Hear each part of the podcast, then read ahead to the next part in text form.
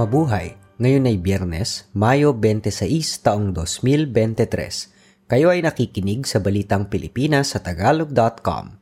Sa ating pangunahing balita, Maharlika Investment Fund Bill ipapasa ng Senado sa susunod na linggo. Super Typhoon Mawar papasok sa Pilipinas ngayong Biyernes.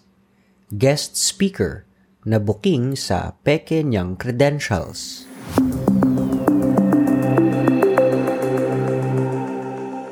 Handa na ang Senado na aprubahan ang panukalang batas sa Maharlika Investment Fund sa susunod na linggo. Ito ay sa kabila ng pagtutol ng ilan sa minorya sa pagpasa ng Senate Bill 2020. Sinabi ni Senate President Juan Miguel Zubiri na makalipas na sertipikahan ni Pangulong Ferdinand Marcos Jr. ang panukala ng madalian ng ipasa Plano nilang ipasa ito sa ikalawa at ikatlong pagbasa sa susunod na linggo bago magsara ang Kongreso sa Hunyo 2. Inaprubahan na ng Kamara de Representantes ang bersyon nila ng panukalang batas noong Disyembre 2022. Samantala, nagbabala naman ang mga mambabatas sa Makabayan Block sa Kongreso kaugnay ng panukala dahil ang probisyon na maglalagay sa delikado sa pension funds ay ibinilik. Ayon sa Makabayan Block, ibinilik ng bersyon ng Senado ang paggamit sa pension fund mula sa Government Service Insurance System at Social Security System bilang pangunang pondo sa National Investment Fund. Sinabi ng Makabayan Block na mapapalin lang ang nakasaad na hindi magagamit ang mga pension funds na ito dahil may nakasaad na maliban na lamang kung ang mga namamahalan nito ay voluntaryong magdedesisyon na mag-invest sa Maharlika Fund. Binatikos din ni Congresswoman Arlene Brosas ng Gabriela Women's Party ang probisyon sa panukala na papayagan ang mga dayuhang umupo sa board ng Maharlika Investment Corporation na siyang magkokontrol sa kontrobersyal na investment fund.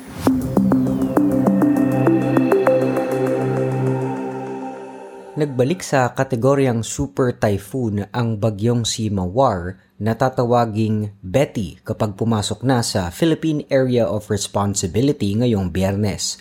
Ang pinakamalakas na hangin ng bagyong Mawar ay maaaring umabot sa 200 at 15 kilometro kada oras sa linggo. Sa ngayon, ang hanging dala ni Mawar ay nasa 100 at 75 kilometro kada oras na. Ang lawak ng ulan ng bagyo ay maaaring magdala ng malakas na ulan sa Cagayan Valley sa pagitan ng linggo hanggang sa susunod na Martes. Maaari ring mapalakas pa ni Mawar ang southeast monsoon at maging dahilan ng monsoon rain sa kanlurang bahagi ng Luzon at Visayas simula sa linggo o lunes.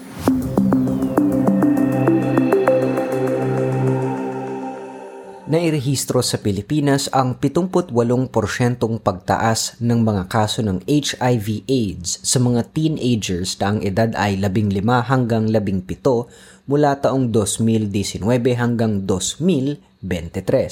Sinabi ng United Nations Children's Fund na kinikilala nila ang mabuting ginagawa ng Department of Health para mapigilan ang pagkalat ng impeksyon.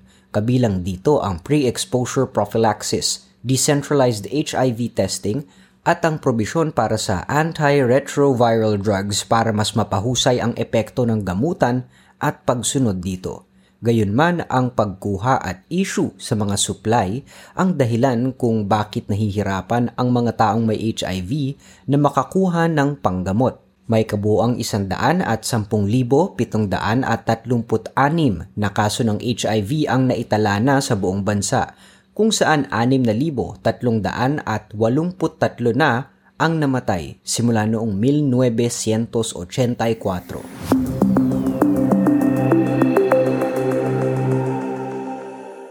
Lahat ng mga overseas Filipino workers na nagkaproblema sa kanilang pagtungo sa Kuwait para sa trabaho dahil sa entry ban ng bansa ay tutulungan na makakuha ng trabaho sa Pilipinas o sa ibang bansa.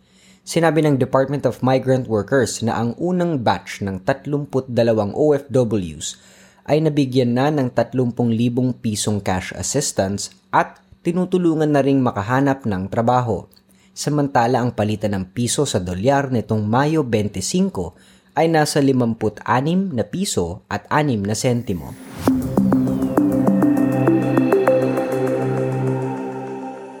Maaring makatulong ang Asian Development Bank o ADB sa pamahalaan ng Pilipinas sa pagpondo sa binabalak na food stamp program ng Department of Social Welfare and Development sa pakikipagpulong ni Pangulong Ferdinand Marcos Jr. sa Pangulo ng ADB na si Masachugu Asakawa sa opisina nito sa Mandaluyong, pinag-usapan ang mga programang iniimplementa na at ang mga binabalak pa lamang. Sinabi ni Marcos na ang ADB ang pinanggagalingan ng pinakamalaking official development assistance ng bansa.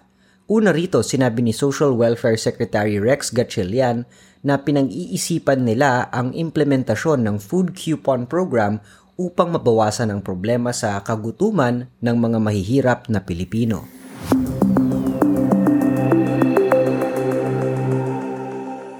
Isang Pilipina sa Hong Kong ang nawalan ng mahigit 5 milyong piso sa isang cryptocurrency investment scam ang biktima na nagpakilala lamang na Joy ay nagbahagi na may nag-alok sa kanya ng pamuhunan sa social media. Sinabi ng nag-alok kay Joy na kikita siya sa pamamagitan ng paglipat ng pera sa ilang bank account. Kumita si Joy sa kanyang unang puhunang isang libo at limandaang piso na lumago ng dalawang milyong piso ng ilang araw lamang. Gayunman, nang kukunin na niya ang kanyang pera, sinisingil siya ng 20% ng kanyang puhunan.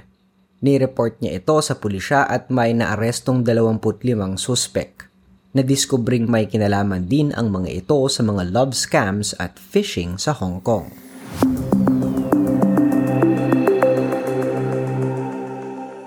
Sa trending na balita online, viral ang mga lumang larawan ngayon ni Miss Universe Philippines 2023, Michelle D, Ilang araw makaraang siya ay makoronahan.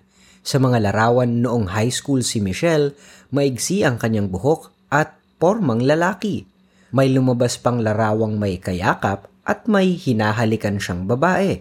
Sa isang panayam sa telebisyon, sinabi lang ni Michelle na mas gusto niyang walang makeup at mas pinipili niyang wala siyang ayos kaysa sa nagpapaganda. Lalaban siya sa Miss Universe 2023 ngayong taon sa El Salvador.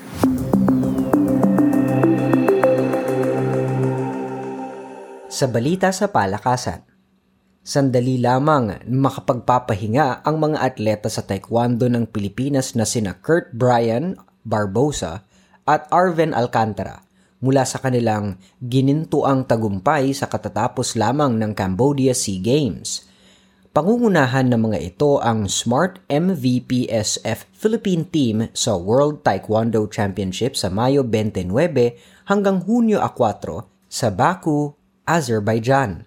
Kabilang sa makakalaban ng mga Pilipino ay ang mga taekwondo athletes ng Korea, China, Spain, Iran, Turkey, Chinese, Taipei at Estados Unidos.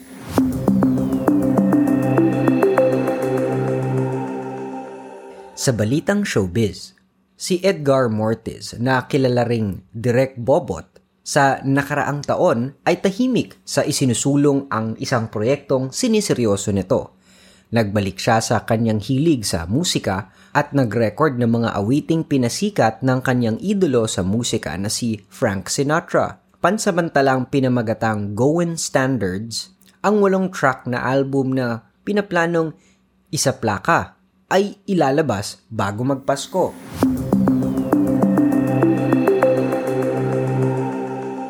Sa balitang kakaiba, ang isang naimbitahang guest speaker na alumna ng Ramona Tirona Memorial School sa Cavite ay nagsabing nagtapos siya ng political science at naging summa cum laude pa ng University of the Philippines sa commencement exercises ng naturang paaralang pang-elementarya.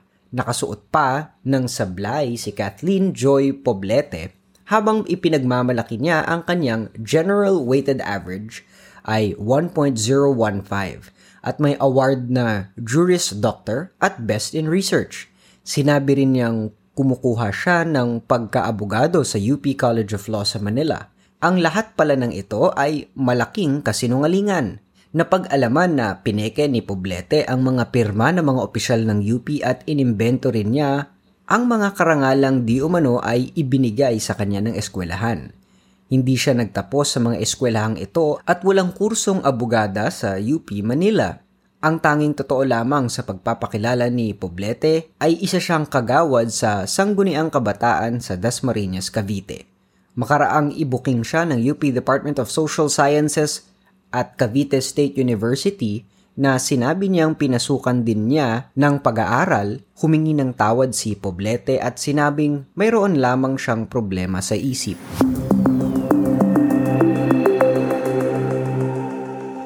At yan ang kabuuan ng ating mga balita ngayong Mayo 26, 2023 para sa tagalog.com. Basta sa balita, lagi kaming handa.